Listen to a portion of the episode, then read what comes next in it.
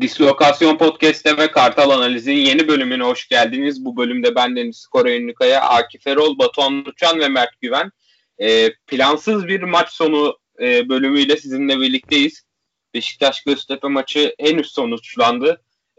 İlginç bir maç oldu. Gol iptalleriyle, geriye düşüp kazanmamızla, son dakikalardaki heyecanıyla gerçekten unutulmayacak. Bu sezonun sonuç ne olursa olsun geriye bakıp anacağımız, iyi ki kazandık diyeceğimiz, belki şampiyon olursak kritik dönemeçlerden biri olarak gösterebileceğimiz bir maçı geride bıraktık.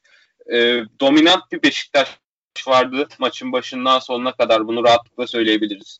Sadece istatistiklerden bile okunabiliyor bu.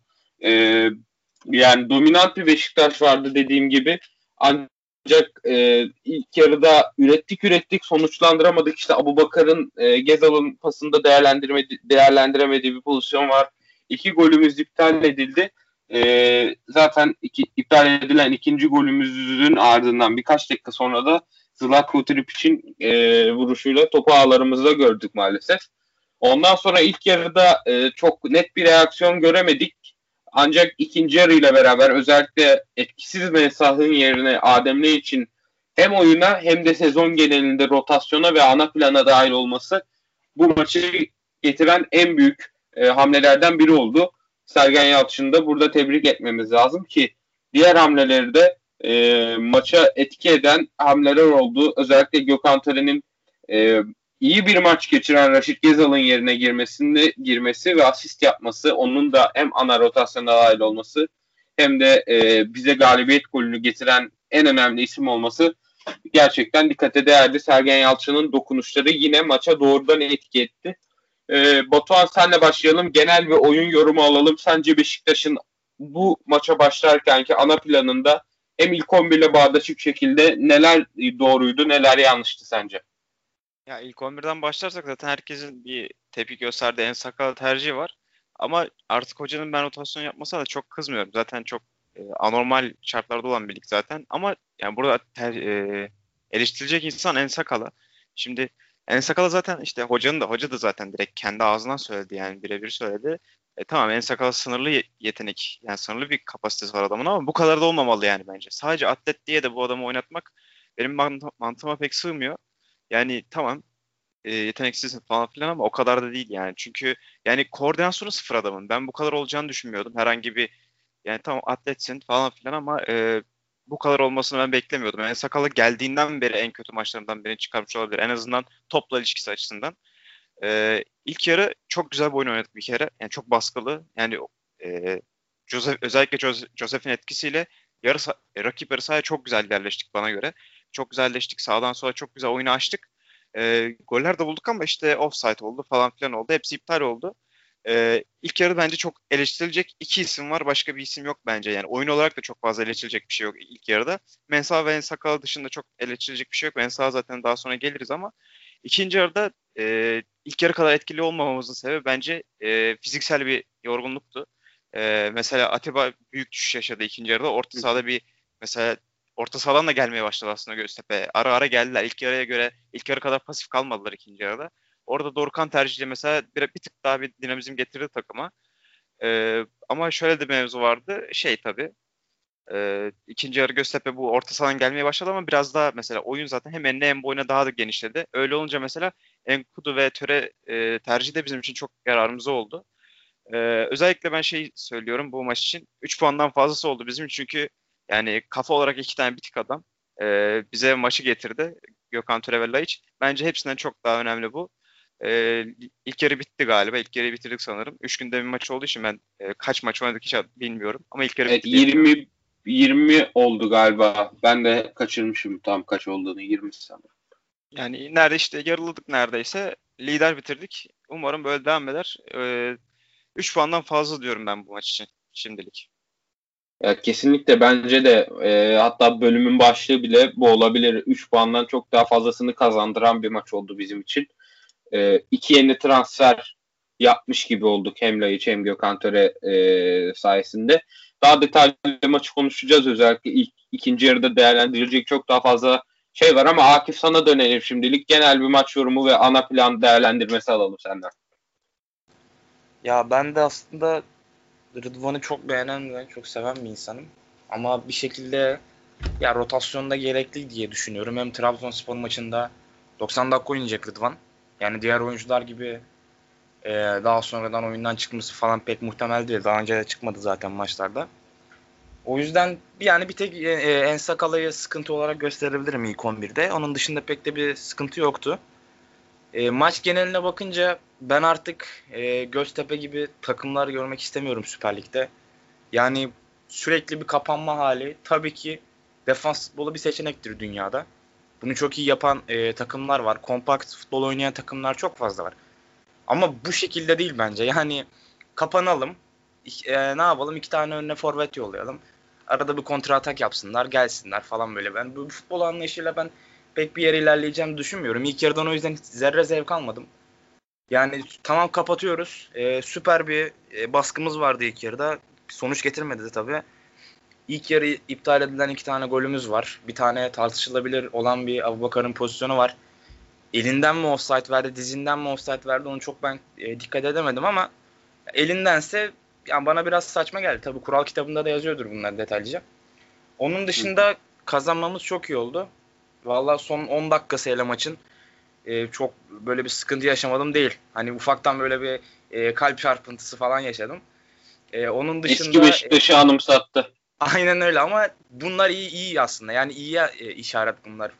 Her takım hele ki 3-4 günde bir maç yaptığın zaman da bir takım şampiyon olmak istiyorsa bir maçı iyi oynayacak, diğer maçı kötü oynayacak. Bu olağan bir şey. Önemli olan bu maçlarda puan kaybetmemek. Oyuncularını koruyarak ilerlemek. Ghezzal'ı sonradan çıkartarak Gökhan Töre'yi rotasyona kattı dediğiniz gibi. Ya bu da iyi bir şey. Lajic'in aramıza dönmesi süper bir şey zaten. Her sene başından beri bütün podcastlerde söyledik. Ya Ljajic geri gelsin ya da yeni bir transfer olsun artık diye. Sanırım Ljajic yeni geri geliyor gibi. İyi işaretli. Aslında bizim Oğuzhan'dan ve Mensah'tan beklediğimiz bütün işleri Ljajic oyuna girdiği süre boyunca, oyunda kaldığı süre boyunca yaptı. Yani pas istasyonları olsun, takımı rahatlatması olsun, işte yönlendirmeler falan süper oynadı bence. Yani şu uzak kalmayla, futbola bu kadar uzak kalma süresine karşın son 2 maçta gerçekten iyi oynadı. Gökhan Töre'ye de yine ayrı bir parantez açmak istiyorum. Yani müthiş bir asiste maçı getirdi bize. Gerçekten tebrik ediyorum onu da. Onun dışında yani N'Koudou'nun yine kaçırdığı pozisyonlar var son dakikalarda. Yani bunlar atacaksın aslında. Yani bunları çok böyle telafisi yok. Öyle kaleciye çarptırdık, kalecinin sol ayağına denk geldi falan. Ya bunları bir atman lazım artık da ona da çok kızamıyoruz. Yine maçı kazandığınız için mutluyum diyorum ben. Evet. Yani Gökhan Töre ve Ljajic konusunda biraz ben de birkaç bir şey söylemek istiyorum. Şöyle bir şey var. Şimdi Gökhan Töre'yi sağ kanat rotasyonuna dahil ettiğiniz an şunu yapmış oluyorsunuz. Hem Ghezzal'la neredeyse aynı yaratıcılık seviyesinde ve bireysel yetenekte ve bireysel yaratıcılık diyorum buna yani. Sisteminiz çok doğru işlemediği dakikalarda bile, oyun olarak düştüğünüz dakikalarda bile duran toptan veya kendi becerisiyle akan oyunda yaptığı bir ortadan, verdiği bir ara pastan gol getirebilecek isimler bunlar. O yaratıcılık seviyesindeler bireysel olarak ki 2 asist yaptı. Biri yani bir asist yaptı bu 2 isim maçta. Bunun yanında ikisinin birbirinden farklı özellikleri olması dolayısıyla da farklı stratejiler geliştirdiğin maçlarda, farklı davranman gereken anlarda onları kullanabileceksin farklı yönlerini ortaya çıkararak. Mesela Ghezzal çok daha nokta bir pasör ve ortacı Gökhan Töre'ye göre. Ama Gökhan Töre de birebir rakibini zorlayarak savunmayı işte topla birlikte driplingle aşmaya çalışan ve aşabilen bir oyuncu Ghezzal'a göre. Hem boyunun daha kısa olması sebebiyle daha çevik, daha atik ve şundan da bahsetmek istiyorum Ljajic konusunda. Şimdi Lajic'i de rotasyonuna dahil etmeye başardığınız zaman hem Mensah hem Oğuzhan hem de Ljajic gibi 3 tane yaratıcı orta sahanız oluyor ki bu 3 isim de Süper Lig seviyesinde herhangi bir kadroda hangi kadroda olursa olsun lüks olacak isimler. Ve yine aynı şekilde farklı yönde becerileri var. Farklı şeyler yapabiliyorlar. Oğuzhan mesela biraz daha yerleşik ve statik bir oyuncu. O şekilde daha faydalı olabiliyor. Kendini koruyabiliyor. Ljajic çok daha skorer atıyorum. Mensah boş alanları değerlendirmek konusunda çok daha maharetli. Dolayısıyla sezonun geri kalanı ve gelecek için aşırı önemliydi bu iki ismin oyuna girip katkı vermesi, gol katkısı vermesi. Peki Mert, sana dönelim. Ya anlayabiliyorum. Öncelikle rotasyon dedik, evet, En Sakal konusunda. Önce oradan başlamak istiyorum. Ya ama şunu unutmamak lazım. Rıdvan 19-20 yaşında ve çok yorgun da gözükmedi ki formunun zirvesine geldi. 2 maçta 2 asist yaptı ve tam olarak Rıdvan'ın maçıydı. Rakip yarı alana yığıldığı topu pas oyunuyla işleyen, savunma yapmadığımız, topu karşı alana gittiğimiz bir maçtı. Tam Rıdvan'la Montero'luk maçtı. Ama yabancı tercihinden dolayı En Sakal'a kadroya gelince Montero da otomatik olarak kadro dışında kaldı ve biz defansı da Wellington Vida ile başlamak zorunda kaldık. En Sakal'a tercih aslında bizim defans kurgumuzu baştan aşağı değiştirdi. Bu açıdan baktığınızda Rıdvan'a Montero olsa şu pas oyununda mesela ilk yarıda En Sakal'a kaptırdı, takım geri döndü. Rıdvan ve Montero yaptıkları pas oyunuyla sahanın içine giderek o topları kaybetmez, takım geri dönmez, enerjisini de daha ekonomik harcardı. Ki ben ikinci yarıda Göztepe'nin etkili oyununu da biraz buna bağlıyorum. Yani Göztepe'nin kadro kalitesi belli. Topu aldıkları sonuçlar belli. Çok iyi bir takım değil Göztepe. Hoca değişikliğine gittiler ki bence Türkiye'nin en iyi hocalarından birini aldılar. Ünal Karaman'ı çok beğeniyorum. Ünal Hoca baktı En Sakal oynuyor. Baktı evet En Sakal'a atağa çıkıyor ama bütün topları kaybediyor. Savunması iyi değil. Atlet diyoruz. Hangi atlet? Ben fizik gücünü görmüyorum ki En Sakal'ın. Omuz omuza da kaybediyor. Yani çabukluğu desen ya nereden bakarsan bak. Topu ayağına bekledi ikinci yarıda, kritik bir yerde Atiba'nın pasında. Topu kaybettik, pozisyon oluyordu. Yani atletiklik desen yok. Baktın o Karaman böyle dedi, ileride basın. Golü de attık. Zaten dedi ve Göztepe öne geçince, ileride basınca dedi nasılsa En Sakal'a oyun kuramıyor. Basacağız oraya. Top defansın sağına doğru kayılacak. Önde baskıyla. Orta sahada yaşlı. Bunları yıprattıkça pozisyon buluruz dedi ki bu işledi. Aslında Göztepe'ydi. Ondan sonra işte Sergen Hoca'nın dokunuşları bize maçı getirdi. Geniş alanda yakalanan Töre ve N'Koudou hamleleri o yüzden çok önemliydi. Ama hani bu ikinci yarıda kötü başlamamızın nedeni de buydu. Yani çözdüler Göztepe. O yüzden cesur oynadı. Beşiktaş'ın bu durumunu oynadığı için. Yani Montero Beşiktaş'ın ideal ikilisinde mutlaka olmalı bence ki Wellington mesela ileri çıkma o pas opsiyonu görevini gördü. O da ikinci top kaybetti. Çünkü onun üzerine de baskı uyguladı Göztepe. Ya onun için Montero'nun mutlaka bence 11'de olması için onun lazım. Onun için de yabancı kontenjanını da açmak lazım. Nasıl olacak o? Yabancı kontenjanını da bilmiyoruz açıkçası şu anki elimizdeki kadroyla. Ama iyi yönden bakalım. Maçtan önce şunu da söylemiştim aslında. Bu biraz da şu yüzden iyi ya. Ve haftaya Trabzon maçı var. Rıdvan Trabzon maçına saklanıyor. Montero da dinlenmiş olacak. Belki Montero Rıdvan'ı orada kullanır diye umutlandık. Onun için maçtan önce dedim bekleyelim. Hocam vardır ve bildiği. Ama hamleler Allah'tan çok doğru zamanda erken de yapıldığı için sonuç geldi. Yani çok iyi oynuyorduk. Hani üzüntüm şundan. 5-0 olabilecek bir maçtı. İlk yarı müthiş bir oyunla başladık. Takım eziyor. Yani eksik bir parça var. O da o bir parça yüzünden de ikinci yarı pozisyonların o ön üstünlüğünü kaybediyorsun aslında. O yüzden ona üzülmem. Yoksa çok iyi oynadığımız bir maçta 5-0'lık maçta daha zor 2-1 kazanmak zorunda kaldık.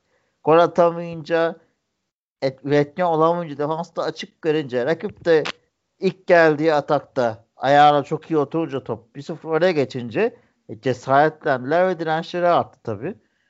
Ama iyi oynadık. Yani ben ikinci yarıda 5-10 dakika dışında Göztepe'nin önde bastığı tehlikeli geldi. 64'e kadar diyeyim hadi. 55-64 arası dışında iyi bir oyun ortaya koyduğumuz için mutluyum.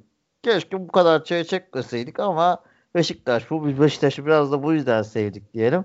Ve daha da önümüze bakalım. En azından iki tane transferimiz oldu diyelim.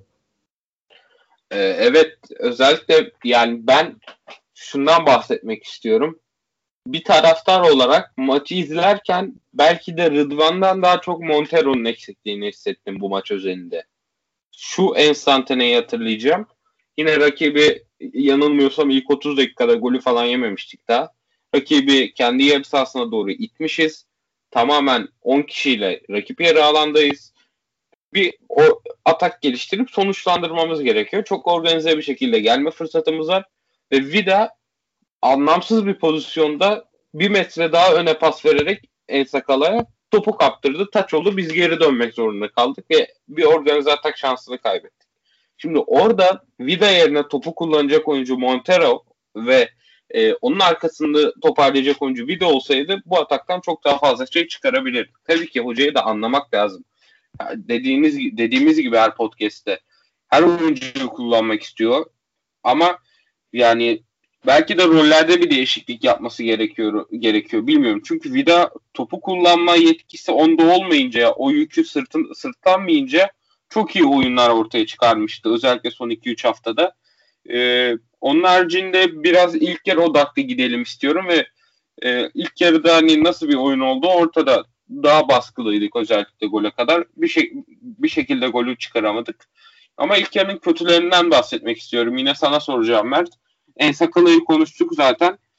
Mensah, Atiba ve her ne kadar bence kötü bir maç çıkarmamış da olsa golde hatası olduğunu düşünenler vardı. Ersin Destanoğlu hakkında neler düşünüyorsun? Özellikle ilk yarı özelinde. Ben önce Ersin'den başlayayım. Kötü olduğunu düşünmüyorum açıkçası. Golde de yani topu çeldi. Çok sert bir şuttu. Yani çelmekten başka çaresi yok. Tutamazdı onu. Dönen topta yani savunma biraz vurduruyor. Hızlı gelişen top. Ben orada Ersin'in hatasını görmüyorum golde. İkinci yarıda da önce çok kritik kırılma anlarında önemli kurtarışlar yaptı. Ersin maçta tuttu bizi aslında. O pozisyonlardan biri girse Beşiktaş maçı çeviremezdi. Ben Ersin'in maçın en iyilerinden biri olduğunu düşünüyorum şahsen. Atiba yani baskı gelince zorlanıyor. Yani artık tabii kolay değil, 37-38 yaşında. Atiba gibi içinde topu artık iyi oynamasını istiyorsak karşı alana topu yığmak zorundayız. Yani bu kesin. Çünkü Atiba daha önce de söylemişti. Biz eforu savunma yaparken de yapıyoruz. Hücum yaparken de yapıyoruz. Ben bir futbolcu olarak hücum yaparken, atak oynarken yorulmayı tercih ederim demişti. Bir röportajında. O zaman da diyeceksin ki Atiba'yı ileride, yani topu karşısına, top sizde oluyor çünkü. Yorgunluğunu sen ayarlıyorsun. Onun için çok önemli oluyor. Onun için de daha az yoruluyorsun. 37-38 yaşında bir adam için bu çok normal. Ki doğru bir değişiklikti Atiba'nın çıkması. Yaşında pas hataları da yapmaya başlamıştı. Fizik gücü de zayıflamıştı. Çok normal. Haftada 2 maç oynarken. Onu da anlayabiliyorum. Ama Mensah, ben açıkçası ikinci yarının başında çıkaracağını düşünmüyordum Mensah hocanın. Yani bu kadar erken yapacağını düşünmüyordum. Yoksa bence doğru karar. Erken çıkmasa doğru karar. Ama çok böyle radikal değişiklikler yapmazdı Sergen Hoca. Bugün yaptı Allah'tan. Bütün değişiklikleri erken kullandı. Evet diyorum, Mensah Beşiktaş seviyesinde bir oyuncu değil. Evet, Karagümrük maçında çok güzel 2 gol attı. Bir tane topu direkten döndü. Gerçekten çok iyi oynadı. Ama hani bu sürekli iyi olan bir oyuncu değil. Ben Mensah'ın bonservise alınmasına karşıyım.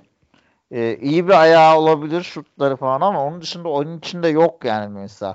Geniş alanlı oyuncusu biraz. Beşiktaş'ta ilk yarıdaki mücadeleye bakarsan, ilk yarıdaki oyunu da takım sana kapanmışken o geniş alanı vermezler. İkinci yarıda girse maçta etkili olabilirdi bence. İkinci yarıda girse yedek başlayıp içerine etkili olabilirdi. Ama onun için de tabii biraz Ljajic form tutması gerekiyor ki 11'i alabilsin. O zaman ikinci yarıda giren Mensah'tan, geniş alan bulunca ki Mensah'tan faydalanabiliriz diye düşünüyorum, ama en azından Ljajić'e de bir şeyi rahatladık ya, bir alternatif oldu. Yoksa Mensah'la bu iş gitmezdi. Ben de sana katılıyorum. Hatta Atiba konusunda da şunu eklemek istiyorum. Ben Rıdvan'ın hani bir rotasyona girme ihtimali her zaman var. Arka arkaya çok yani 2-3 2 maç oynuyor ama 3 maç oynadığını çok fazla göremiyoruz. Zaten o artık bir alışkanlık haline gelmiş durumda bu değişim Rıdvan En Sakal'ı arasında ama Atiba'nın rotasyona girmesini, kenara kıza çekilmesini çok daha muhtemel ve yüksek ihtimalli görüyordum. Zaten son maçta da yorgunluk sinyalleri vermişti.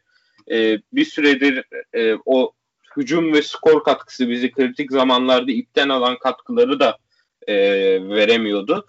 Ve Dorukhan'ın artık biraz daha onun yerine ilk 11'e dahil olma zamanının geldiğini düşünüyordum ama öyle olmadı. Maça Atiba başladı ve kötü bir maç çıkardığını söylemek lazım oyunda kaldığı bir sürece. Yani Atiba'yı çok seven bir insan olarak bu her söylediğimde içim cız ediyor ama doğruları da söylemek gerekiyor. Peki o zaman Akif sana dönelim. İlk yarı özelinde sence takımın kötüleri kimlerdi ve neden kötülerdi? Ya ilk yarı kötü oyuncu derken Mensah'ı diyebilirim ben ya. Mensah. Ya Mensah'ı ben bir türlü sevemedim. Bir türlü böyle bir içime gitmeyen bir şeyler vardı. Onun dışında En Sakal'ın çok da kötü performans sergilediğini düşünmüyorum. Çok tamam iyi topçu değil zaten, Rıdvan'ın çok seviye altında ama yani yapabildiğinin en iyisini yaptı bence bu maç özelinde. En azından ilk yarıda. İkinci yarı tabii ki de yani genel olarak ikinci yarı takımda performans düşüklüğü vardı zaten. Ama ilk yarı ben En Sakal'dan memnun kaldığımı söyleyebilirim. Onun dışında yani çok böyle gözüme batan bir oyuncu yoktu. Tabii Atiba yaşlandı. Hem bu kadar maç temposunun sonucunda biraz aksaklıklar olabiliyor. Hatta şunları gördük. Bazen Atiba'nın olmadığı maçlarda veya çıktığı maçlarda tempomuz artıyor. Onu çok gördük. Yani istasyonları yapıyor tamam. Çok takımı çok güzel derinleştirip çok güzel ataklara çıkartabiliyor ama yani bir süre sonra artık yapamıyor bunları Atiba. Onun dışında başka benim böyle gözüme çarpan bir oyuncu yoktu. Ha şunu söyleyeyim bir de. Ben önceki maçta yazmıştım aslında. Yani Karagümrük maçından önce de Galatasaray maçı olsun, daha önceki maçlar olsun. Ben Rosier'in performansında bir tık düşüklük görüyorum. Bir de oyuna sonradan giren bugün N'Koudou'nun performansını çok iyi görmedim. Onun dışında başka öyle gözüme çarpan bir oyuncu yoktu. Peki golde sence Ersin'in payı var mı? Ya golde Ersin'in bence payı yok. Çünkü tamam vuruş olarak hani pozisyon olarak kolay bir pozisyon o pozisyon. Ama onun sertliği var. Bir de önü kapalıydı pozisyonda. Topu görme imkanı çok yoktu. Topun geldiğini görüyorsun ama nereden geldiğini, nasıl geldiğini görmediği için orada vurduğu yer hani kurtarma şekli çok biraz sıkıntılıydı. Yani o biraz şans işi aslında o pozisyon. Onun dışında Ersin'in öyle çok büyük bir hatası yok golde. Yani hatta ben gol yediğimizden sonra yani dedim yani Tali'ye bak. Anca böyle bize denk gelir yani böyle bir gol. Onun yani Ersin'in pek böyle bir hatası yoktu. O yüzden yani Ersin hatalı diyemem ben o pozisyonda. Keza ben de katılıyorum. Ersin'i hatalı görmüyorum o pozisyonda. Yine Mert'in dediği gibi bence golden sonraki süreçte de gayet iyi bir maç çıkardı. Özellikle sanıyorum Ndiaye'nin karşı karşıya kaldığı pozisyondaki o topu çıkıp alması hem bir özgüven sağladı genel olarak hem de maç özelinde bizi maçta tutan, skorda tutan hareketlerden biri oldu. O pozisyon şöyle bir pozisyon. Senin de dediğin gibi hani FIFA'da yersin dersin ya yani ulan kurtarıyorum adamın önüne düşüyor bir daha vuruyor gol oluyor falan. FIFA'da yersen itiraz edeceğin tipte bir pozisyondu. Peki Batuhan sen ne düşünüyorsun bu oyuncular ve bu konu hakkında? Önce Ersin'den devam edeyim. Ben de Ersin'in hatası olduğunu düşünmüyorum. Orada sanırım Wellington önünü kapatıyor. Ben öyle gördüm en azından. Wellington'un önünü kapattığı için bence o sağından bir gol yedi. Ben çok büyük bir hata görmüyorum Ersin'de. Özellikle ikinci yarı zaten çok güzeldi. Bahsettiğin Ndiaye pozisyonundan sonra da bir tane şey var. Kurtardığı pozisyon var. O kadar kritik olmasa da o da zor bir toptu. Tam hatırlayamıyorum şu an kimin şut çektiğini ama orada da kritik bir pozisyonda kurtarışı var. Ben Ersin'in iyi bir maç çıkardığını düşünüyorum açıkçası. Mensah'a döneceğim. Mensah ilk yarıda benim gözüme en çok batan iki oyuncu vardı. Mensah'la En Sakal'a. Mensah şöyle söyleyeyim. Mensah kendi standardında oynuyor zaten. Yani En Sakal da ona bakarsan kendi yeteneklerinin o sınırları içerisinde oynuyor. Evet, ama Mensah da bu takımın oyuncusu değil. Yani Mensah mesela bir ay önceki Beşiktaş'ın oyuncusu olabilirdi. Ama zaman geçtikçe Beşiktaş artık topla oynayabildiğini de kanıtlıyor. Artık daha baskılı. Ne kadar kapansa kapansın rakip, çok fazla alternatif var. Çok fazla senaryoda Beşiktaş bir şeyler üretebiliyor. Artık her profilden bir oyuncumuz var. Yani mesela sene başından beri hiçbir oyuncumuz değişmedi. Sene başında da Ljajic vardı, sene başında da Töre vardı ama oyuncular aslında sadece vardı, kağıt üstünde vardı. İsmi vardı. Sadece ismi vardı. Mesela Ljajic gibi bir profil artık oyuna döndü. Yani o profil var artık. Mensah mesela geçiş oyununda var. Her profilden oyuncumuz olduğu için artık her senaryoya bir ihtimal uydurabiliyoruz ama Beşiktaş artık zaten Beşiktaş olduğu için Göztepe gibi çoğu takım olacak zaten bize. Kapanacak ve bizim toplu oynamamız gerekecek. Sene başı dedik ki zaten en büyük çekincemiz de buydu. Ama işte o şeyi kırdık. O algıyı kırdık. Toplu oynayabildiğimizi kanıtladığımız için ve Mensah'ın ben bu oyuna olduğuna inanmıyorum. Yani sırf bu oyundan dolayı gözümüze battığını düşünüyorum. Mesela işte Fenerbahçe deplasmanıdır. İşte ne bileyim topu daha mesela %50'lerde topla oynadığımız maçlarda falan mesela daha etkiliydi. Zaten öyle alsın vursun öyle bir oyuncu değil.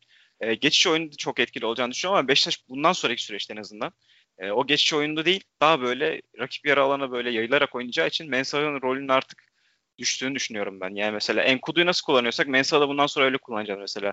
Galatasaray derbisinde mesela hem Mensah hem N'Koudou girmişti. Mesela ben orada sevinmiştim.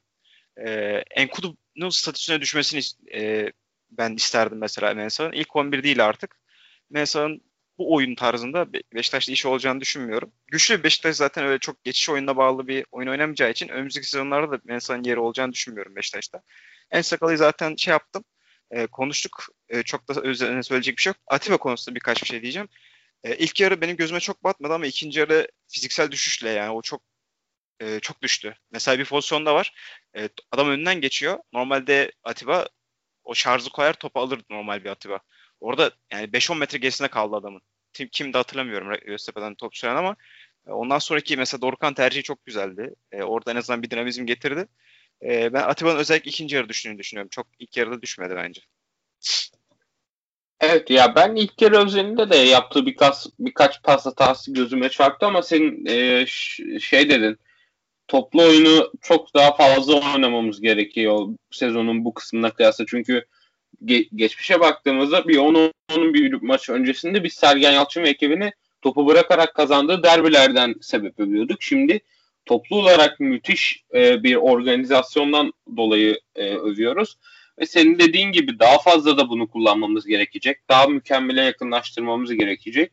Ve bu durum bence Rıdvan'ın rolünün daha yani aldığı sürenin doğal olarak daha fazla artmasına ihtiyaç duyduğumuzun bir kanıtı gibi. İkinci yarıya da yavaştan geçeceğim ama senden bir de Larin'i sormak istiyorum sana. Yani benim maçın başında aslında bana umut verdi çünkü Larin normalde çok fazla topla münakaşaya girerken görmeyiz. Biraz daha bitirici olur her zaman için. Ama bu maçta biraz daha orta alana yakındı. Yine pas oyununa katılmaya çalıştı, yaratıcı olmaya çalıştı ama gittikçe etkisizleşti. Sen ne diyeceksin Larin hakkında? İlk yarım saatten sonra bir etkisizleşti. Evet, bir pasif kaldı. İlk yarıda mesela o ilk 30 dakika mesela önceki Larin gibi gerçekten mesela arka direkte pozisyonları oldu. Orada boğuştu mesela. Sol kanatta topu alıp gittiği oldu. İlk 30. dakikadan sonra bir etkisizleşti. Ben burada En Sakal'ın da biraz etkisi olduğunu düşünüyorum. Yani arkandan destek göremiyorsun. Sol kanatta tek başına mesela zaten dediğin gibi Larin zaten tek başına alıp gidebilen bir oyuncu değil ama yani gittiği kadarıyla da tek başınasın. Yani Aboubakar içeride, Ghezzal arka direkte değil. Zaten orta açabilen bir oyuncu değil. Sen kanat oyuncusu değilsin yani. Ama arkanda En Sakal var. Rıdvan yok mesela. Ben En Sakal'ın büyük etkisi olduğunu düşünüyorum. Yani zaten En Sakal dakika geçtikçe de bence oldu. Dibe vurdu. Yani en azından hücum anlamında, o varyasyonlar anlamında büyük sıkıntı yaşadı. Ben arkasındaki oyuncunun çok etkili olduğunu düşünüyorum Larin için. Bir de yani mesela Rıdvan da o Larin ne kadar mesela köşe gönderine doğru gidip topu saklasa da mesela Rıdvan geriye geliyordu. Rıdvan bir tane pas opsiyonu olduğu zaman mesela işte Galatasaray maçındaki şeyini düşünelim. Joseph'in golünü düşünelim mesela. Rıdvan her zaman arkasında bir pas opsiyonuydu. Şimdi En Sakal'a pas opsiyonu olsa bile o topu aldığı zaman En Sakal'a 3 kez alıyorsa birini olumlu kullanabiliyor en fazla. Ben burada büyük etkisi olduğunu düşünüyorum En Sakal'ın. Kesinlikle Rıdvan'ın artı değer yaptığı bir konuda bu.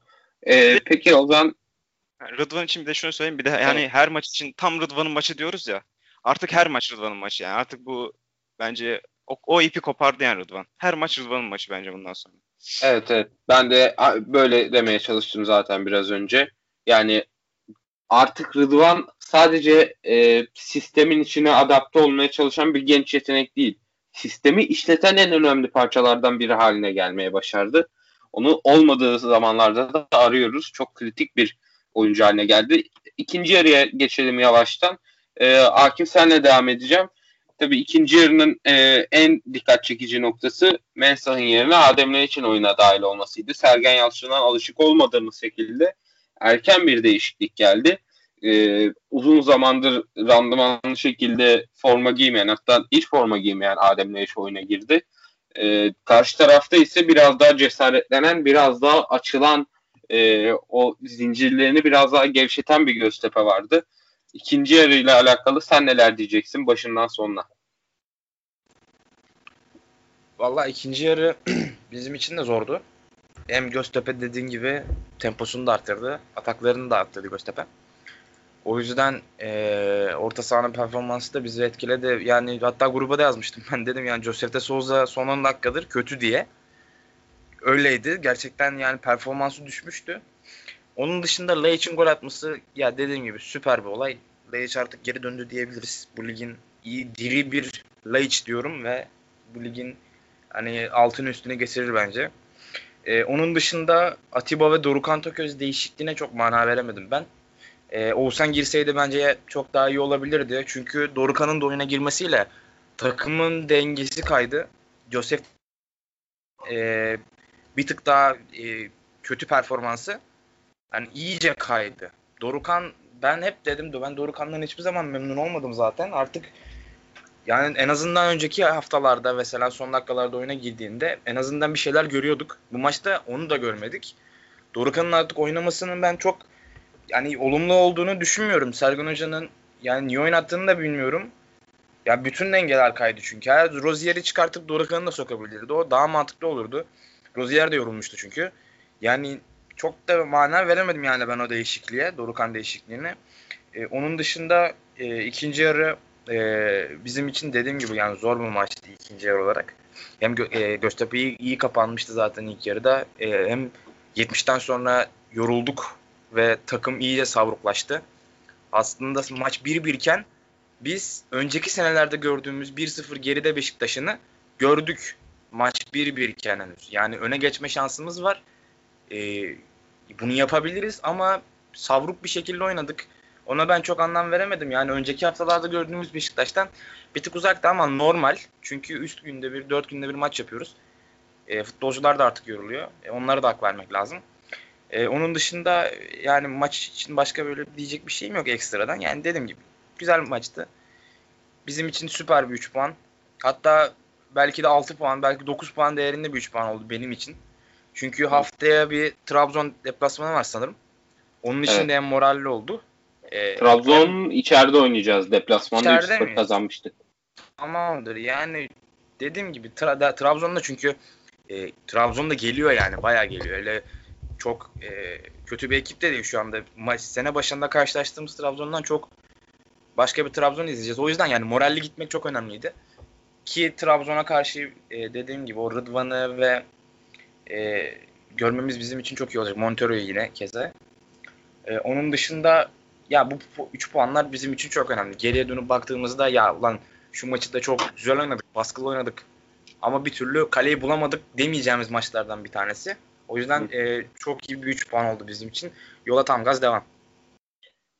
Ya Dorukhan'ı yani Atiba'yla değiştirmesini ben şöyle anlayabiliyorum. Orta sahaya biraz daha dinamizm katmak, hani Dorukhan'ın o sertleştirebilme özelliğinden, oyunu sertleştirebilme, temaslı oyunu daha başarılı yapabilme özelliğinden faydalanmak, faul yapmak, rakibin ataklarını faulle kesmek istemiş olabilir.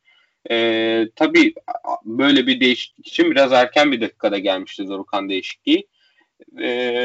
Kime dönsem hadi Mert sana dönüyorum. Genel olarak değişiklikleriyle attığımız golle ve sonuçla birlikte senden bir ikinci yarı değerlendirmesi alalım. Ya ben Dorukhan değişikliği yapar. Şimdi bence çok doğru bir anda yapıldı. Niye? Çünkü çok iyi geliyordu. Önde basıyordu Göztepe. Artık hani orta sahamız düşmüştü. Oğuzhan'ın fizik gücünü ben çok yeterli görmüyorum. Yani Oğuzhan'ı çok sevdiğim bir futbolcu. Ama ne yazık ki geldiği günden beri fizik gücünü belli bir standardın üstüne çıkaramadı asla. Ve o yüzden de aslında ne milli takımın ne de Beşiktaş'ın değişilmez oyuncusu olabildi. Onu da yapsa zaten çok büyük bir oyuncu olacak ama ısrarla o konuda kendini geliştiremiyor. Orta saha düşmüş. Rakip geri geliyor. İyi geliyor Göztepe. Pozisyonlar buldu bir anda. Dorukhan'ı anlayabiliyorum bu yani sokmasını açıkçası. Evet Dorukhan formsuz. Belki Necip düşünebilirdi. Evet Dorukhan yerine ama hani daha anlaşılabilir bir tercih olarak bakıyorum. Ljajic şu için çok sevindim Lajic'in gol atmasını. Ljajic öncelikle şunu bilmeli. Geçen hafta Karabük maçında da attığı golden sonra bütün takım arkadaşları destek verdi. Bugün de destek verdi. Ya aslında bu çok olan bir şey değildir. Yani Ljajic 6-7 aydır doğru düzgün top oynamıyor. Böyle bir ve iyi de bir maaşı var. Kendini de geliştiremedi. Psikolojik de çökmüş durumdaydı. Bu durumda takım arkadaşları ki çoğu bu sezon katıldı. Yani eskiler içi bilmedikleri halde onu tanıyıp sevip ve ona destek oldular. Bu çok önemli bir şey Ljajic için. Yani Ljajic bunun kıymetini bilmeli. Yani kalacaksa sırf bu yüzden kendini geliştirmeli. Bu çok önemli bir anahtar olarak görüyorum. Takım arkadaşların ona sahip çıkmasını, onun yanında hissettirmelerini. Bu da Lajic'e şu an yansıyor. Bu çok önemli. Yani Ljajic bu desteği Sergen Hoca da vermiş anladığım kadarıyla. Büyük ihtimal aralarında da konuştular artık Ljajic bazı şeyleri farkında olduğunu ki o şansı da buluyor. Çok önemli. Yani Beşiktaş'ın en büyük sorunlarından biri de o yaratıcı oyuncu eksikliği. Şu an giderilmiş durumda. İnşallah bu desteği aile ortamının farkında olur. Çünkü bu ortam Beşiktaş'ı her zaman şampiyon yaptı. Yine kaç kere de söyledik. Yine o yüzden de söylüyorum. Bu takımın şampiyon olma ihtimali her zaman daha yüksek. Değişiklikleri konuştukla hiç N'Koudou Töre değişiklikleri de doğruydu. En Sakal'ı çok konuştuk. Çok konuşmayacağım ama hani keşke Rıdvan'ı da oyuna soksaydı daha erken daha rahat bir maç izlerdik. Ama hoca o yönde kullanmadı taktiğini. Kendi bilir ki anlayabilirim herhalde. En Sakal'ı hazır tutmaya çalışıyor. Nasılsa geniş alan bulacağız. Rıdvan'a çok gerek yok mu diye düşündü. Ama şöyle bir şey dikkatimi çekiyor benim. Oyuncular ayağında çok top tutuyor. Bilmiyorum siz fark ettiniz mi? Aynı şekilde düşünüyor musunuz? Hızlı değil. Hiç dikkatimi yani çekmedi aslında böyle bir şey. İlginç. Genel olarak birkaç başlığı çekiyor. Yani mesela topu tutma, bir yavaşlatma oyunu. Aslında boşta daha çok oyuncu varken Galatasaray maçında böyle değildi mesela. Ama bu maçta hatta 2 hafta önceki maçta da yaptılar bunu. Karagümrük maçının başında da biraz vardı. Topu bir eveleyip koyalama, bir boşa vermeme, biraz ağırdan alma. İkinci yarıda özellikle Gökhan Töre bir yerde şey yaptı. Sağdan aldı. Sol çizgiye doğru gitti dedim. Kaptıracak diye ben korktum mesela. Çok top tutuyorlar gereksiz yere. Biraz daha hızlı oynasalar çok daha rahat skora gideceğimiz bir oyun maçtı. Buna dikkat etmek lazım. Şu an çok yapılmıyor. Ama böyle devam ederse bu alışkanlık Beşiktaş'ı çok derde sokar. Çünkü yavaş oyunla etkili olabilecek bir oyun oynamıyoruz şu an. Bu oyunun pas oyunun karşılarına yıktığı zaman hızlı yapmak zorundasın ki açıklardan faydalanasın. Rakiplerin kapanıyor. Buna çok dikkat etmek lazım bence. Ghezzal'ın düşüşü var. Ben onu dikkat çekmek istiyorum bence. İkinci yarılarda Ghezzal düşüyor bu ara fizik olarak. Evet maçlara iyi başlıyor. Çok önemli bir oyuncu ama ikinci yarıda kaybediyoruz Ghezzal'ı. Bu Ghezzal'ın fiziğine çözüm bulmamız lazım. Bir eleştirimde Rosier bence çok kolay kart gördü. Siz ne düşünüyorsunuz o konuda? Kesinlikle. Akif sen bir şey diyordun. Ya ben Mert'in dediğini fark ettim. çok toplu oynama mevzusunda. Hele bugün Gökhan Töre'nin öyle bir pozisyonu vardı. Sağdan aldı, sürdü, Ljajić'e verdi, geri aldı sanki, öyle bir şey hatırlıyorum. Vermedi, hatta sola kadar gitti, en son işte En Sakal'a döndü top. Bir daha rölantiye girdi yani top. Onu fark ettim ben, onu söyleyecektim. Evet. Mert, sen ne dedin en son? Yani çok gereksiz bir karttır Rozier'inki.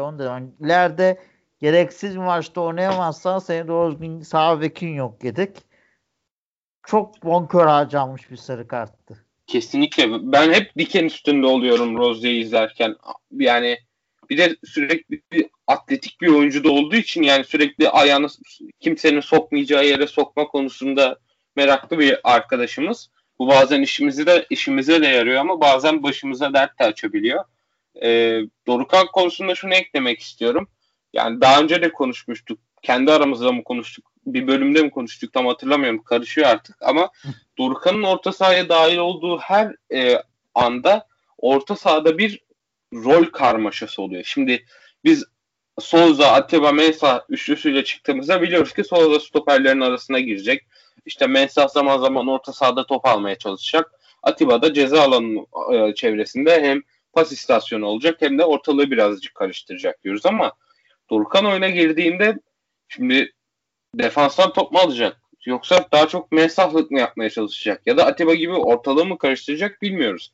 Mesela bu maçta oyuna girdikten sonraki sekansa daha çok savunmaya yakın oynadı. Hatta gruba da yazdım ben. İlk geldi savunmanın iki stoperin sonuna yerleşince dedim ki herhalde yine bir 3-4-3 yapıyoruz. Kanatları da bekleri ve kanatları da etkin kullanmak için Dorukhan 3 dedi ve En Sakalay'la Rozier'i öne attı diye düşündüm ama öyle bir şey de olmadı. Şimdi o Souza'lık yapmaya çalışınca Souza da Atiba'lık yapmaya çalışıyor. Bu sefer oyuncuların iyi olmadığı yönlerde katkı vermesini beklemiş oluyoruz ki bu da bence büyük bir sorun yaratıyor. Batuhan, sana dönelim ikinci yarı hakkında ve maçın sonucu hakkında da yorum alalım. Ondan sonra Göztepe maçını yavaştan kapatacağız. Dorukhan'dan devam edeyim ben. O rol karmaşası, evet haklısın, bence de öyle ama bu maç özelinde konuşsam eğer o rol karmaşasından devam edip şimdi zaten ikinci yarıda biz orta sahaya artık daha yapıp biraz daha nasıl desem daha dribbinge dönüş gibi oyun oynadığımız için artık mesela işte N'Koudu'yu aldık, Töre'yi aldık. O rol karmaşasını bence minimize ettik. Yani en azından o rol karmaşası olsa bile bizim için çok büyük bir sıkıntı olmadığını düşünüyorum ben. Yani o Dorukhan'ın tercihinin de ben doğru olduğunu düşünüyorum. Oğuzhan'a göre. Çünkü Dorukhan girmese kim girecek? Oğuzhan girecek. Sadece aklımızda o var. Atiba çok düşüş dediğim gibi zaten ama hoca da zaten Ghezzal'ı da çıkardı. N'Koudou ile Töre'yi aldı. Artık iyice dribblinge döndük. Ben orta sahada bir tık daha dinamik sert durup böyle dribblinge dönmeyi mantıklı buldum. Çünkü zaten enine boyuna çok genişlemişti oyunda. Dorukhan olmasa kim girerdi? Oğuzhan girerdi. O da zaten iki tane hızlı oyuncu sokmuşken, orta sahada düşmüşken hatta Göztepe de orta sahadan delmeye başladı ufak ufak bize aslında. Şöyle 60 dakikalar özellikle. Oğuzhan çok doğru tercih olmazdı bana göre öyle olunca. Şimdi Oğuzhan evet pasörlüğüyle daha önde ama bizim zaten o andaki ihtiyacımız pasörlük değildi bana göre. Hele ki N'Koudou Töre girmişken. Dorukhan'ın tercihi hem Dorukhan'ın profilinden dolayı hem de Oğuzhan'ın yapamayacağı şeylerden dolayı bence daha mantıklı oldu. Ama o dediğin gibi rol karmaşası, evet haklısın ama bence bu maçın ikinci yarı özelinde çok etkili olduğunu düşünmüyorum ben. Evet, peki gene ikinci yarının geneli ve maç sonu hakkında ne düşünüyorsun? Ya ikinci yarı zaten az önce dediğim gibi 55-60'larda böyle Göztepe gelmeye başladı. Orada Dorukhan tercihi birazcık oldu bizim için. Biraz faydalı oldu. Sonra da işte dribbling'e dönünce bu Mert'in dediği gibi evet az önce dedi işte Töre biraz daha fazla ayağıyla oynuyor. Ayağında çok tutuyor topu. Ama Töre'nin bu adam bize geldiğinden beri o 2014'ten beri böyle bu adam zaten. Bir tane tık işte asistini yaptıysa ben onu çok yapmam yani çok göz ardı ederim biraz açıkçası. Benim için çok büyük bir sorun değil o. Ghezzal'ın düşüşü evet o doğru. Ghezzal ikinci yıllarda özellikle 60-65'ten sonra düşüyor. Yani o mesela sezon başından beri öyle. Sezon başı mesela bir maçta tam hatırlamıyorum hangi maçtı. Konya maçı olabilir belki. Hoca demişti ki Ghezzal'a çıkaracaktım. Kulübede adam yok demişti mesela. Artık var en azından. Töre var işte. Zaman zaman Has için girdiği de oldu mesela. En azından böyle bir zenginliğimiz var artık. Her profilden her oyuncumuz artık tavanla yaptı, yaklaştı. Büyük bir sıkıntı olmuyor en azından bizim için ki Ghezzal'sız oynadığımız zamanlar da oldu. Mesela Larin N'Koudou geçen ay sanırım tam hatırlamıyorum ama bir buçuk ay önce Ghezzal'sız oynadığımız bir hafta var. Karagümrük maçında da Ghezzal yoktu. Ha evet o maçta da yoktu. pasörlük anlamında çok büyük etkisi var ama biz artık rakip yarı sahaya yapıştığımızda artık zaten her türlü kilidi açabildiğimiz için ya bu tamamen profil bolluğundan dolayı oluyor bence. Evet, o profil, yani o bolluklardaki performanslar çok yükseğe, o tavana artık eriştiği için çok büyük sıkıntı olduğunu düşünmüyorum Ghezzal'ın eksikliği. Ama tabii ikinci yarıda büyük bir sıkıntı olur bizim için. Yani illaki biri iner biri düşer. Umarım Ghezzal'ın yanında Gökhan Töre de N'Koudou da düşmez. En azından iki oyuncudan biri en azından ayakta kalır en azından. Ya kesinlikle Gökhan Töre'nin dönüşü bu açıdan çok değerli. Çünkü Ghezzal dediğim gibi sezon başından beri ikinci yarıları çok çıkaramıyor. Ya zaten kariyeri boyunca da fiziksel olarak inanılmaz bir oyuncu olmadı. Hiçbir takımında, hiçbir kariyerin, hiçbir evresinde.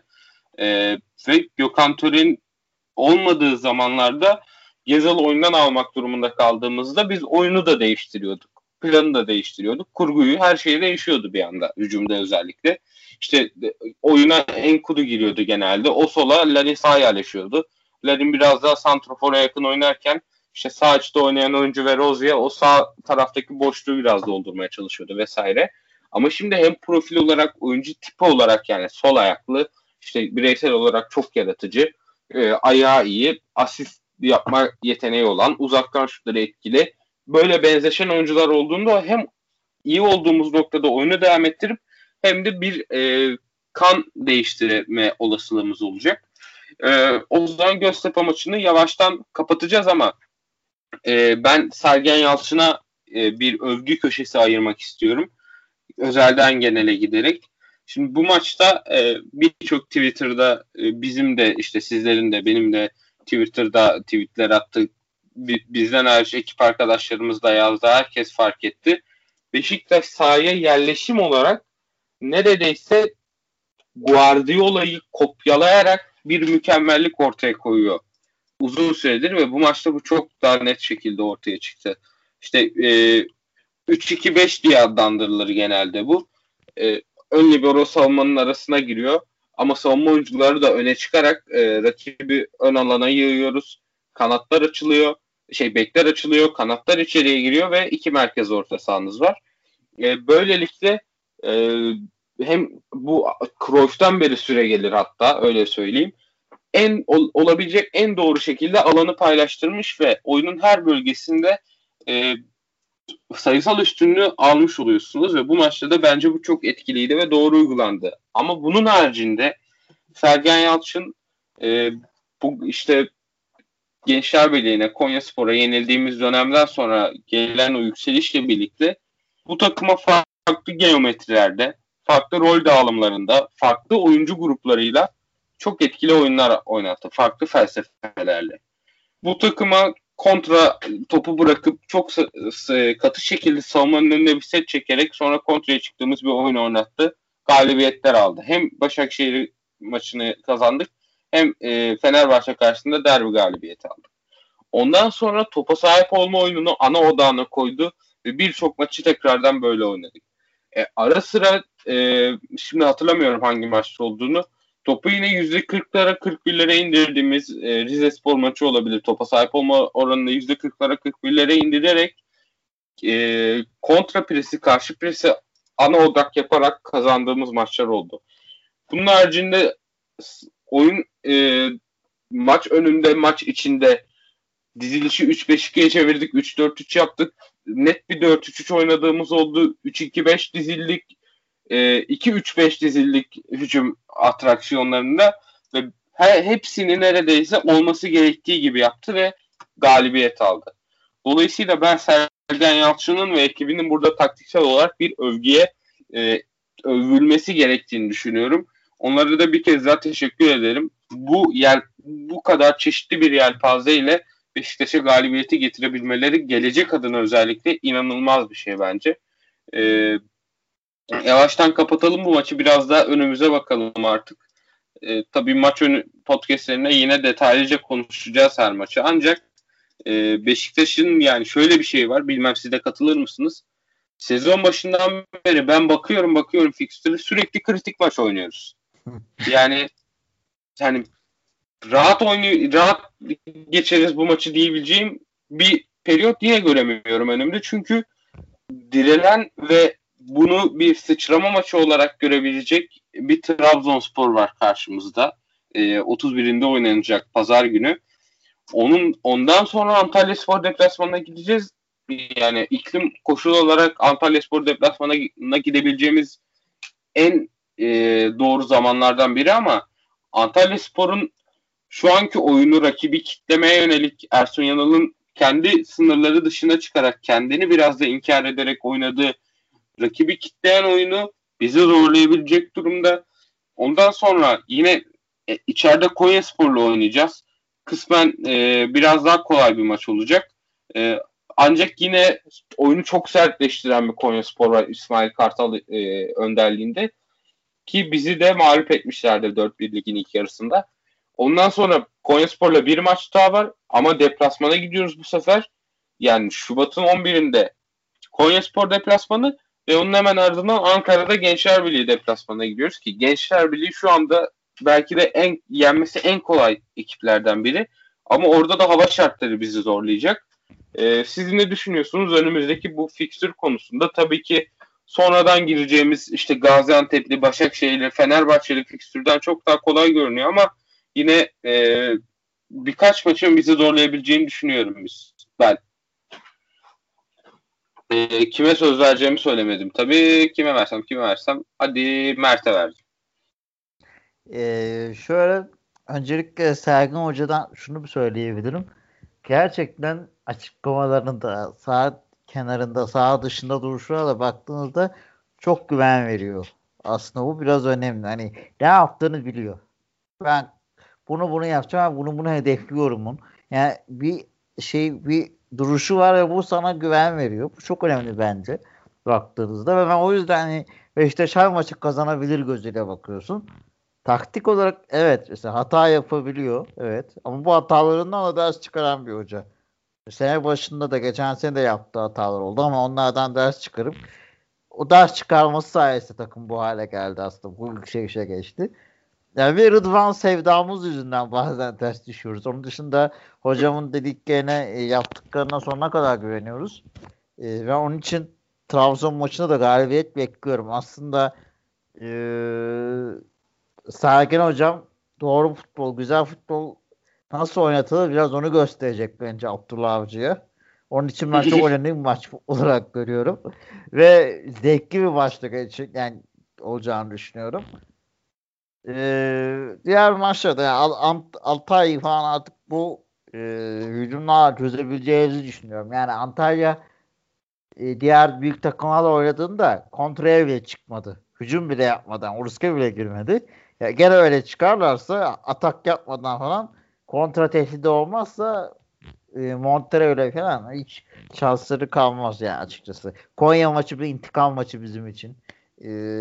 Kendisi sahamızda kötü bir sonuç aldık. Çok kötü oynadık. Artık o maçı da öyle görülecek. Gençlerbirliği'ne kaybettik. O da öyle. Kötü gidişatımız olan iki maçtı. O bir artık sonuçlar gelecekti. Ben o açıdan bu önümüzdeki süreçten çok korkmuyorum açıkçası. Ama Beşiktaş'ı en çok zorlayacak faktörden biri bu yabancı kontenjanının kullanılması. Yani sağ dışında işte 2 tane oyuncu kalmak zorunda. Kadro dışında 14 taneden dolayı. Bu Beşiktaş'ın tercihlerini etkiliyor. Yani Montero'nun kadroda olmamasını, Hasic'in kadroda olmamasını buna bağlıyoruz. Zaten Hasic o yüzden kiralanacak. Kadroya giremeyecek. Ljajic var diye. Ama mesela Montero da o yüzden ya da En Sakal o yüzden kadroya giremeyecek. İkisi arasında tercih yaptığında Montero En Sakal'a o zaman Rıdvan da otomatik olarak tercih edilmiş oluyor. Bu yabancı kontenjanı yüzünden. Boyut gelecek transferde olursa şayet Beşiktaş'ın yabancı kontenjanı bayağı etkileyecek diye düşünüyorum. Nasıl bir taktikle çıkacağını bir tek o korkutuyor beni ama onun dışında yolun sonu açık bence.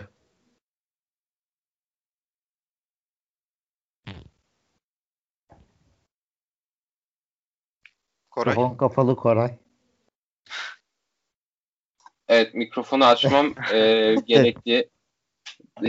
Hatırlattığın iyi oldu. Söylüyordum. Trabzonspor maçı hem Abdullah Hoca'yı hem Sergen Yalçın'ı çok seven biri olan beni de yakından tabii ki ilgilendiriyor ve çok heyecanla, bu açıdan da heyecanlandırıyor beni. Peki Akif, sana dönelim. Önümüzdeki fikstür hakkında ne düşünüyorsun? Sence Beşiktaş yara almadan çıkabilir mi? Eğer alacaksa hangi maç olur sence bu?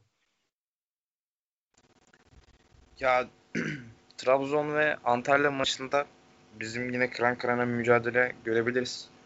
Senin dediğin gibi o parselizasyonu gerçekten çok iyi yapıyoruz Sergen Hoca'yla. Hani sene başındaki ilk haftalardaki olduğu gibi öyle dağınık bir takım değil. Kapanan, yani güzel boşluk vermeyen, boşa adam kaçırmayan çok fazla iyi bir takım olduk. Yine rakiplerimizden önümüzdeki iki hafta Trabzon ve Antalyaspor maçı. Onlar da aslında daha kapanan ve daha böyle defansif futbol diyebileceğimiz tarzda top oynuyorlar. Trabzonspor, Abdullah Avcı'nın da etkisiyle bir tık daha daha kapanan bir takım oynuyor. Zaten Antalyaspor'da Ersun Hoca'nın kendini 180 derece değiştirmesiyle ve yani bulunduğu şartlara ayak uydurmasıyla takdir ediyorum aslında. Antalyaspor daha defansif bir görüntü çiziyor şu anda. O yüzden yani dediğim gibi çok fazla belki pozisyon olmayacak. Hani şut olarak, istatistik olarak belki çok tatmin etmeyen bir maç görürüz önümüzdeki iki hafta ama izlemesi olarak en azından bu işin daha çok taktiğini, sistemini ve analiziyle ilgilenen insanların ben kesinlikle bu maçlardan zevk alacağını düşünüyorum. Çünkü bu işlere kafa yoran ve hani parselizasyon üzerine, sahanın doldurma üzerine çok çalışan 3 tane teknik direktör var şu an. Sergen Yalçın, işte Ersun Hoca son maçlarda gördüğümüz gibi, Abdullah Avcı keza ile. Yani bu işin bilimsel tarafıyla ilgilenebiliyorlar. O yüzden zevkli bir maç olacağını düşünüyorum. Sonra tabii dört büyüklerin azılı düşmanı Konyaspor var. Dört büyükleri dörtlemeden geçmediler bu sene. O maçta zor olacağını düşünüyorum ben. Ama yani bakıyorum şöyle ne kadar sene başından beri yani şu maçta tamam puan kaybederiz. Şu maçta Beşiktaş'ın pili biter. Yani bu maçta kaybederiz dediğimiz kaç tane maç varsa biz bu maçları kazandık. Geçen hafta olimpiyatta o rüzgara rağmen hani olimpiyat dediğimiz bir statta kazandık. Yani ki Ghezzal yokken hani artık ben hiçbir öngörüde bulunamıyorum. Yani diyorum ki en azından hani Beşiktaş'ın şu alışkanlığını kazandı diyebilirim ben aslında. Hani Beşiktaş geriye düştüğü zaman tamam birazdan atarız. Yani Beşiktaş geriye düşse bile birazdan öne geçebilir gibi bir tehlike var aslında artık. Bunu bize aşıladı. O yüzden ben çok fazla böyle aman bir yara alacağımızı düşünmüyorum. En fazla 2 puan kaybederiz. Beraberlikle çıkabiliriz. Yani bakıyorum şöyle bir uzun fikstüre çok da gerçekten öyle bizi zora sokacak maçlar. İşte Trabzon, Antalya ve Konya maçı. İlk 3 hafta çok zor. Buradan en az yarayla geçmemiz bizim için çok önemli. Ondan sonra zaten yine önceki ilk sezonun ilk yarısında puan kazandığımız rakipler var. Yani aslında şöyle kolay fikstürü geçtik, işin zor kısmına geldik diyebilirim. Umarım buradan da en az yarayla kurtulacağımızı düşünüyorum ben.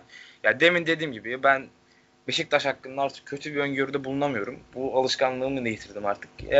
Olumsuz bakan taraftım. Artık olumlu bakabiliyorum. Sergen Hoca sayesinde. Artık dediğim gibi bu fikstürden en az yarayla ben kurtulacağımızı düşünüyorum. Evet, Trabzonspor ve Antalya maçları gerçekten senin de dediğin gibi gol pozisyonu ve tempo açısından değil ama saha içi organizasyonlar açısından izlemeye değer olacak tarafsız futbol severler için de. Peki Vatan, senden de son yorumları alalım. Artık yavaştan bölümümüzün sonuna geliyoruz. Ya her şeyden önce bir haftalık ara çok güzel gelecek bize bence. Artık yani bir haftalık araya çok güzel gelecekler hale geldik. 3 günde bir maç var çünkü. Ya ben en son bu hissiyatı şeyde yaşamıştım. Yani Beşiktaş olmasa ve Dünya Kupası olduğu zaman her gün maç vardı mesela. Çok hoşuma gidiyordu. Artık böyle takım için bir endişelenme haline giriyorum öyle olsa bile. Bir haftalık ara çok güzel olacak.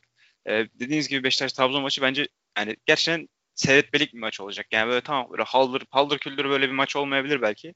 Ama yani futbol görmek isteyen biri belki çok fazla şey görebilir maçta.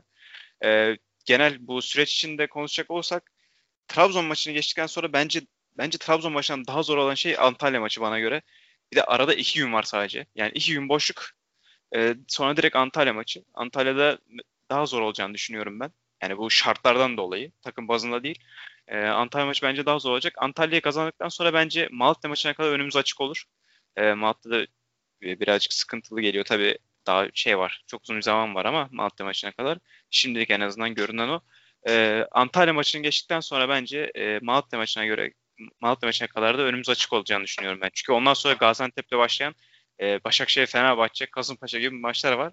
Hele bir şu Trabzon Antalya'ya geçelim. Ondan sonrası bence bir daha hızlı geçeriz diğer maçlarda. Evet. Hepinizin ağzına sağlık. Teker teker dinleyicilerimize de teşekkür ederiz. Aslında plansız bir bölümdü. Ya. Tabii.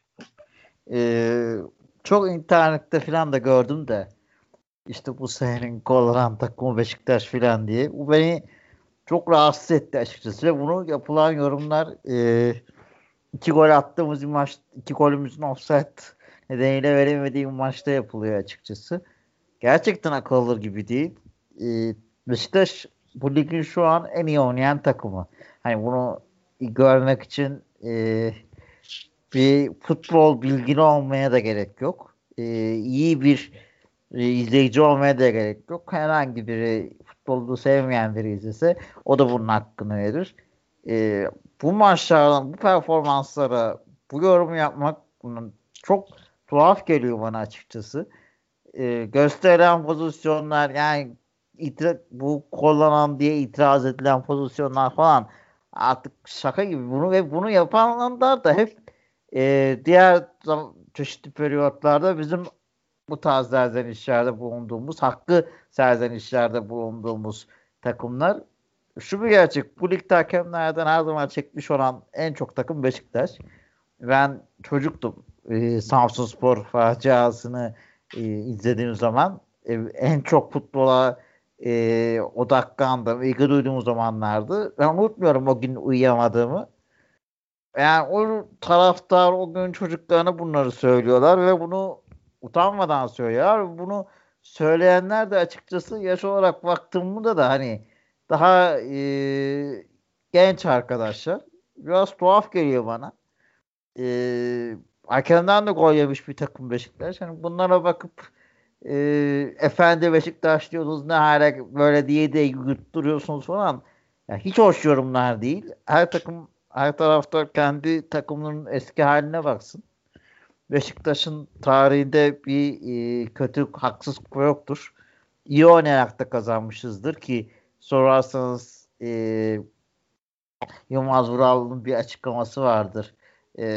Leketsiz olan şampiyonluklar, Beşiktaş'ın Şenol Güneş zamanında kazandığı şampiyonluklar sonuna kadar haklıdır, lekesizdir diye. Beşiktaş'ın öyle kere işi olmaz. Yani gidiyor, topunu oynuyor. Hakem kötüydü. Hakemler çok kötü. Hakemler herkese çok kötü. Yani ne maçları izliyoruz. Yani Kadıköy'de Başakşehir maçını izledik. Veya her maçta penaltı çalınan takımlar var. Onlar tuhaf bir şekilde algı buraya dönüyor başarısız olduklarında. Sergen Yalçın'a dönüyor algı. Ben anlayamıyorum bu, ama biz kaosa girmeyeceğiz. Kaosa girmeden takım sahada işini yapacak. Herkes teker teker yene sene sonu şampiyonluğa olacak. Ve bu takımı daha da motive edecek. Ben inanıyorum yani. Beşiktaş'ın hedefi her maçı kazanıp keyifle futbol öğreterek insanlara şampiyon olmak olacaktır diyerek çok uzattım. Sözü bitiriyorum. Yani söylediklerinin tamamının altına imzamı atıyorum ve şunu da eklemek istiyorum. Bizim Şenol Güneş'e kazandığımız 2 şampiyonluktu. Belki en iyi futbol oynadığımız sene ilk sene 15-16 senesiydi ama 2016-17 sezonundaki takımımız çok korkutucu bir takımdı. Durdurulamazdık. Sistemimiz çalışmıyorsa bireysel yeteneklerimiz çalışıyordu. Ve o sene herkes ligde Beşiktaş'ın kollandığından, işte hakemlerin Beşiktaş'ı bir daha şampiyon yapmaya çalıştığından falan bahsediyordu. Biz ise çıkıyorduk, takır takır topumuzu oynuyorduk. Sadece ligde değil, Avrupa'da da çeyrek finale kadar yükselerek ülkemizi temsil ediyorduk. Şampiyonlar Ligi'nde elimizden geleni yapmıştık. Beşiktaş yine aynı şekilde takır takır topunu oynayacak. Yine şampiyon olacak. Buna yürekten inanıyoruz. Yani bu yorumları da artık bir noktada boş vermek lazım. İnsanlar sahada takımları Beşiktaş'ı durduramayınca sosyal medyadan durdurmaya çalışıyor ama başarabilecekleri bir şey de değil. Ağzınıza sağlık hepinizi tekrardan. Dinleyicilerimize de bir kez daha teşekkür edelim. İlk yarıyı lider kapattık. Bu güzel galibiyetle, heyecanlı galibiyetle bizi belki biraz da şoklamış oldu böyle bir şey. Plansız bir bölümdü ama yine iyi konuştuk. Uzun uzun, detaylı detaylı. Tekrardan teşekkür ediyorum. Görüşmek üzere. Hoşçakalın.